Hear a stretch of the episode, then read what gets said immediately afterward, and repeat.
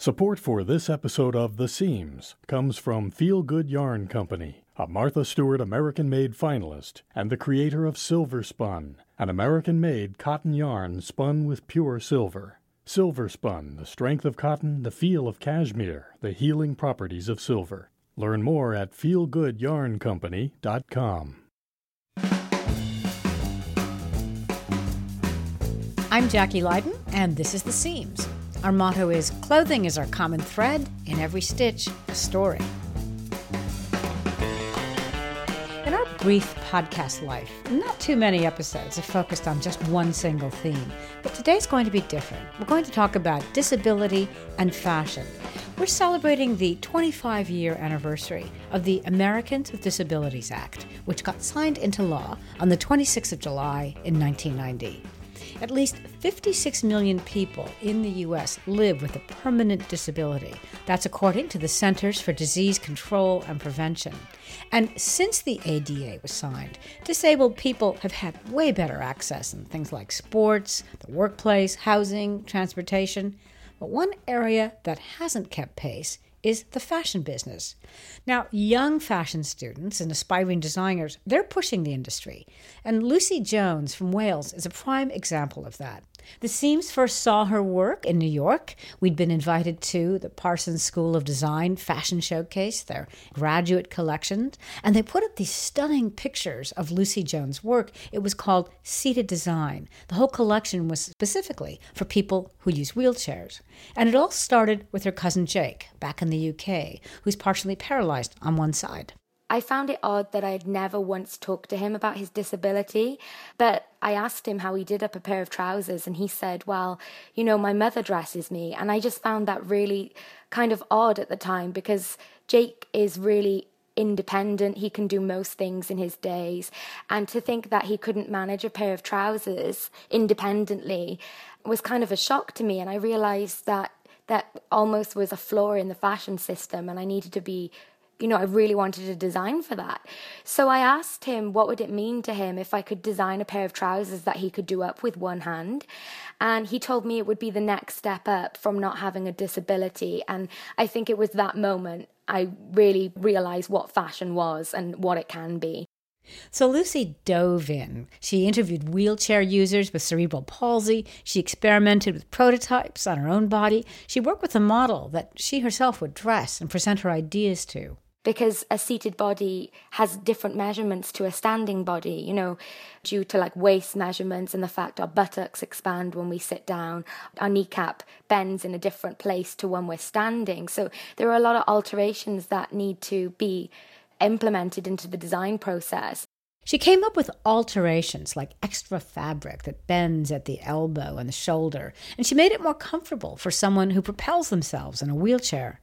Over at another New York design school, the Fashion Institute of Technology, graduating seniors also worked on a disability project. They collaborated with patients at New York's VA Harbor Healthcare System, like Air Force veteran and fit model Anna Smith. She is a 58 year old lady who loves to look good.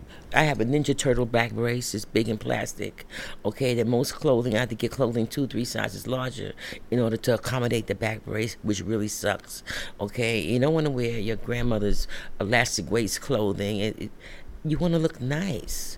I met her in a conference room at the VA Harbor Healthcare System on East 23rd Street, and she looked absolutely great. She had on a navy blue linen top over jeans, these orange jewelry accents, giant gold hoop earrings, a curly blonde wig. She was pretty cool. We bonded over clothes. So I happen to know you're a lady who likes her clothes. And you got the birdcage earrings, okay, and the mat- and sterling silver with a matching bracelet. Okay, it's outstanding. Okay, and the fashion police won't lock you up either. However, when she first saw the garment her student designer had in mind, she was a lot less than thrilled. When she came in, her vision was some kind of Batman cape. And I'm looking at her like, you gotta be kidding me. Are you serious? A poncho? Really? What, we're gonna hang it over the outside of the chair? Oh, so now I look like a a rolling umbrella. No, I don't think so. Now, to be fair, Anna and her student designer were just getting started. Erica Morales was that designer. She was a senior last year at FIT, and she's the one who got teamed up with Anna Smith. I had a cape that I wanted to do, and I wanted to make it really long just to keep their legs warm. She was like, Well, that's not going to work because when you go to the bathroom, what's going to happen to all that room? And then also, I didn't think about the bunching in the back. I had a shirt that I wanted to do with a kangaroo pocket in the front, and she was just like, absolutely not, because, you know, we think about their disabilities and we think that it's difficult for them to get dressed, but at the end of the day, they want to look normal. They don't want to look like if they have a disability. Okay, so no kangaroo pockets for Anna. This is Anna Smith we're talking about. She wants to look better than everyone else. And what she got from Erica Morales fits the bill a really beautiful jacket, like a folded scrap of origami, and a matching pair of pants. We went from poncho to a rise in the front, lower in the back, a little more A-lined, the long sleeves. I can show you the garment, oh, yeah. and it has magnet buttons, so it's easy fly away. It has a hood. It's coated with Teflon, and it's waterproof. Is is this the garment? Let's take a look yes, at it. Show you the garment. Wow,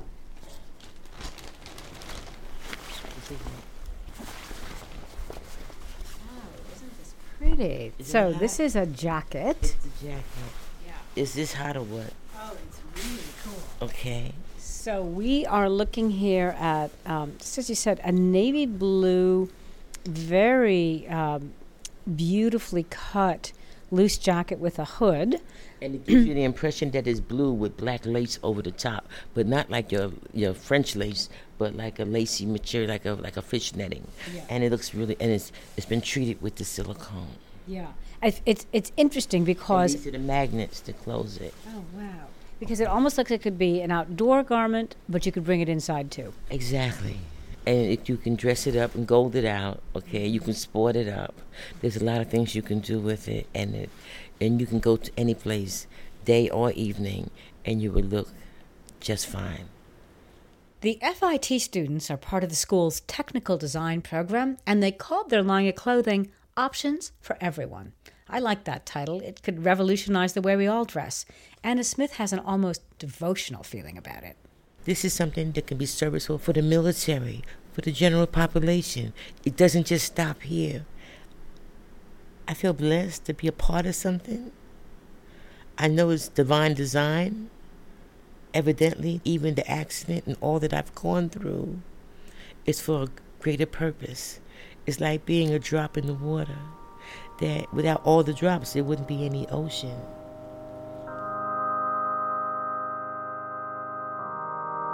I've got a personal connection to this story. In 2003, when my mother was 73, she was suddenly dragging her feet. She couldn't walk anymore. She couldn't dance with her favorite square dance group, the Heartland Hoedowners. She felt heavy and she felt tired. It turned out that she had something called normal pressure hydrocephalus. She had a brain operation that saved her life, but this new term entered our lives ADL, and that stands for Assisted Daily Living Requirements. I remember writing in my journal back then when did pants legs become like wormholes to eternity? You see, if you stuff someone's kind of heavy arms or legs into a sleeve or a jacket, well, okay, that's no big thing when you do that once in a while. But do it three or four times a day. Once I did it seven times in a day. Now do it for the rest of that person's life. My mother is a whole lot better. We still struggle with the buttons and all the fitted stuff. My sister and I sometimes disagree. My sister wants to put her in kind of baggy outfits because that's really easy for her to help mom. But I say my mother deserves to have fitted stuff with zippers and buttons Of course, that means we have to help her. The frustrations my mother feels are shared by someone else that I met for this story, Liz Jackson. Her story begins three years ago. I woke up three years ago today and I, I fell out of bed. There had been a couple of weeks leading up to it where something odd was clearly taking place. I was very clumsy. And I went into the hospital, and, and when I left, I had eyeglasses and a cane. Liz Jackson is 33 years old. She's a slender tomboy with this Jimmy Neutron poof to her hair.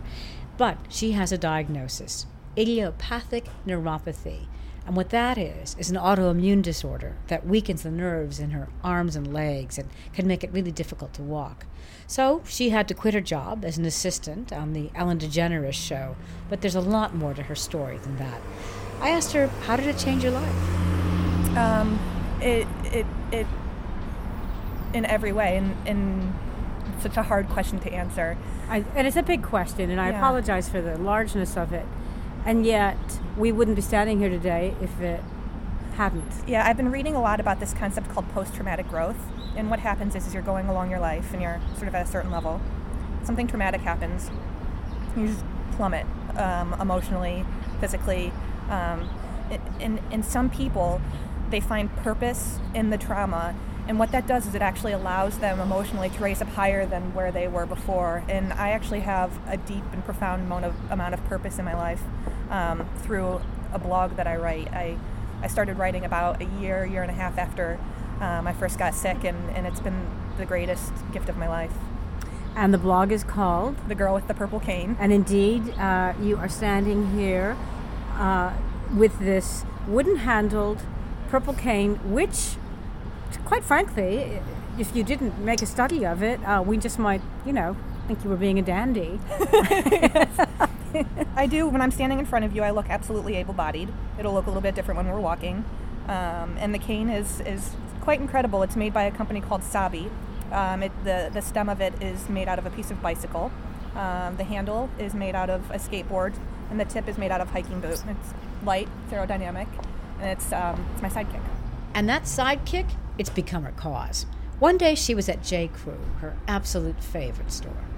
in J. Crew, I, I was walking with my cane, and there was a a row of T-shirts, and, and it was springtime, so there was Kelly Green, and there was um, reds, and, and like this bright peachy orange, and, and I was looking at my cane, and I realized the purple of my cane looked like it would fit perfectly with that row of T-shirts, and I was looking at the row of T-shirts, and I was thinking, wouldn't it be amazing if I had a Kelly Green cane, or or there's this this orange that really stands out to me. Um, and then I was looking around and I saw that they had eyeglass frames, and it, it struck me as so odd. You purchase eyeglass frames at a mainstream retailer, you take them to your optometrist to get them filled, and then you can wear them. Whereas with a cane, you don't have to take it to a doctor yet. That's not the thing that they're carrying. And so I decided I wanted them to carry my cane. I, I thought it would be a good fit. For two years now, Liz Jackson has lobbied J. Crew to carry this cane, all the while asking questions about the purpose of mainstream clothing. But the cane is the main thing. J. Crew responded. They talked, they called, and then J. Crew just stopped calling. So I called J. Crew because at that point we were doing a story for NPR. And the spokesperson, very politely but very firmly, said that while they have the highest respect for Liz Jackson and what she's doing, they're busy concentrating on their core business. And they're not going to be offering canes. Now, J. Crew has had financial trouble in recent years. It's pretty well known. They've laid off almost 200 people at corporate headquarters in New York. They've replaced their lead designer. Sales are down. None of this consoled Liz, though, because despite all these financial issues, you know what she really wanted? She just wanted to hear it from them directly. I feel like at any point they could have reached out to me and said, No, we don't think this is going to work for us, but we believe in your idea and we want to work with you. We want to find a brand that is trying to achieve greater inclusion. They've never even done so much as that. I, I sort of feel like I went to the cool kids and said, Hey, cool kids, here's an idea. Let's change the world. And they did what stereotypically cool kids do, and they turned their backs on me. And I just, it's heartbreaking. There are other retailers, other brands. Would you be open to working with someone else if they came to you? It, it's interesting. So when I look at disability, I look at it through two lenses. I look at it through the, the lens of sport and the lens of fashion. And I see in sport, you have the top athletes in the world. You have LeBron James, you have Russell Wilson, you have the top companies, you have Gatorade, you have Nike, saying, let's find creative ways to include everybody. And then you go and you look at the fashion industry, and there's a disconnect. There is no desire to think creatively about these people that are feeling left out. And there's nothing I can do to say, please include me. Make me feel wanted. Make me feel like I am somebody that you are catering your products to.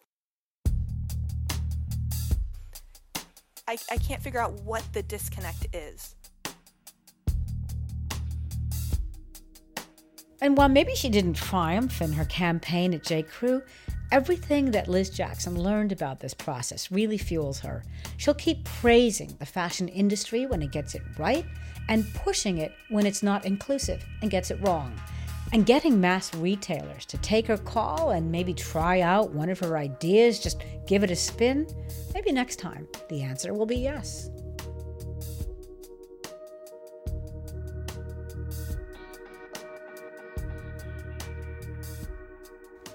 In our segment, Who I Am and What I Wear, The Seams takes a look at just that who we are, what we wear, and why we wear it. I've known Judy Mayotte since I was 21 years old. Judy's from Kansas. She's 79 now, a former nun. Here's a fun fact her religious name was Sister Mary Vivia, and she really is vivacious. She's had so many lives. She's a former Emmy award winning TV producer, a corporate wife, an expert on refugees. She wrote a book on the topic. She was an advisor to the late Nelson Mandela and currently is one to Archbishop Desmond Tutu, who she just got back from visiting in South Africa. Her story begins in Sudan when an airdrop of food went bad. I was in my upper 50s. Let's see, it was 1993. And I had been at dozens and dozens of food drops before. And the bags of food are about 150 or 200 pounds or so, and the planes dropped them on a large drop site, probably about, you know, as large as three football fields. One day, the World Food Program on the ground had given the go ahead for the plane to drop the bags of grain, and the plane went totally off course, nowhere near the drop site. And those of us on the ground started running for our lives while World Food Program said abort, abort. And of course, they didn't abort. One of those 150 or 200 pound bags of grain flying down at 120 miles an hour knocked my right leg to smithereens. But they got me to a tool shed at Lokichokio, which is the base camp for the humanitarian organizations, and uh, some ICRC doctors came into the tool shed and set up a mini operating theater and stabilized me, and then brought another C 130 in that was filled with the same kind of bags of food that had just hit me, flew me down to Nairobi, and the Nairobi doctor saved my upper leg, but they could not save my lower leg, and so it was amputated.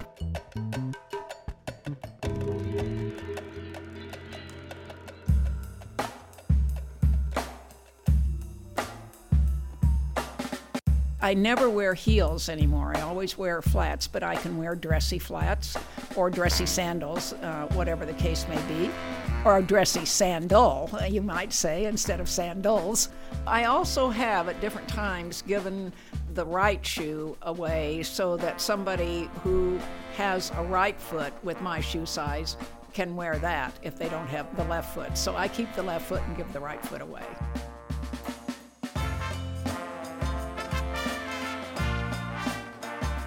It's wonderful when you pack and travel because you only have to take one. And when you buy a pair of socks, one wears out and then you still have the other brand new one. So, you know, you really kind of have uh, uh, two for one in a, in a certain sense.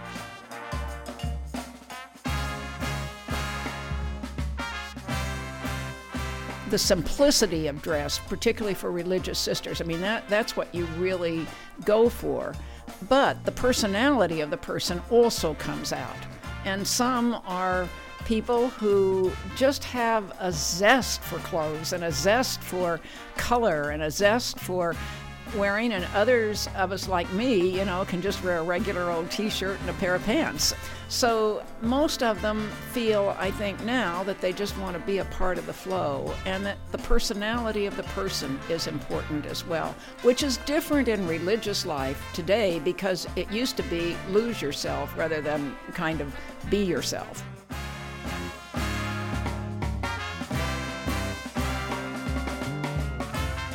Judy Mayotte is a frequent speaker and traveler, and she lives in Washington, D.C.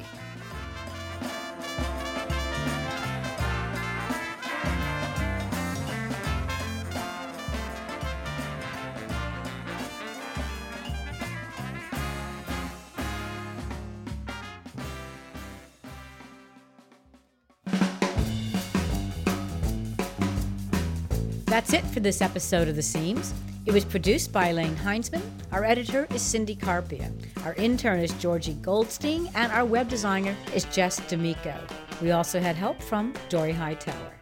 Our theme song is Fortune Cookie. It's from the album The Further Adventures of Los Straitjackets, used with permission from the band Los Straitjackets. The Seams is sponsored by Feel Good Yarn Company, and you can check them out at feelgoodyarncompany.com. To see photos from the stories featured in this episode, go to theseams.org or look for us on Instagram, Pinterest, Facebook. Our Twitter handle is at Seams Podcast. If you like what you hear on The Seams, please rate our podcast on iTunes and write a review. That would really be great. Next time on The Seams, Filipina designer Patis Tesoro. She's the Calvin Klein of pineapple cloth. Yeah, pineapple cloth. Filipinos like to get born in it, they will be married in it, and they will be buried in it. That's where people look at you. Yeah, that's right. I'm Jacki Lyden, your head seamstress. Thanks for listening.